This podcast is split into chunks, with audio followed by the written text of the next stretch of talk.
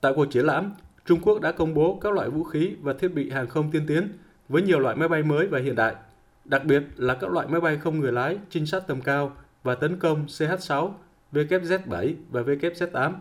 Loại máy bay UAV CH-6 có hình dáng đặc biệt, không đuôi, có đặc tính chống phát hiện, chiến đấu tự động, có khả năng sát thương cao và có thể thực hiện các cuộc tấn công chính xác vào các mục tiêu của đối phương trong môi trường chiến đấu.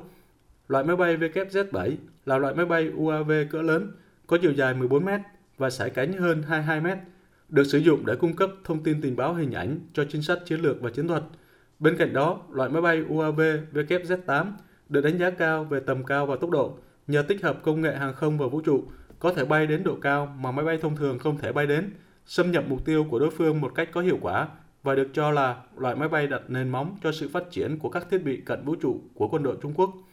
Theo đánh giá của giới chuyên gia quân sự, Trung Quốc đang nhanh chóng hoàn thành mục tiêu hiện đại hóa quân đội, đáp ứng các yêu cầu của chiến tranh hiện đại vào năm 2035 và hiện đang thu hẹp khoảng cách quân sự với Mỹ,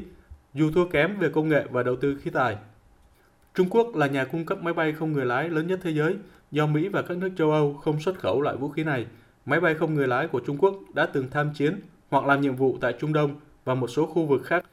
Đây là triển lãm hàng không lớn nhất Trung Quốc, được tổ chức hai năm một lần nhằm thể hiện sức mạnh không quân ngày càng được củng cố của nước này. Do ảnh hưởng của đại dịch COVID-19, triển lãm năm 2020 được dời sang năm nay. Phần lớn khách tham quan triển lãm năm nay là người Trung Quốc.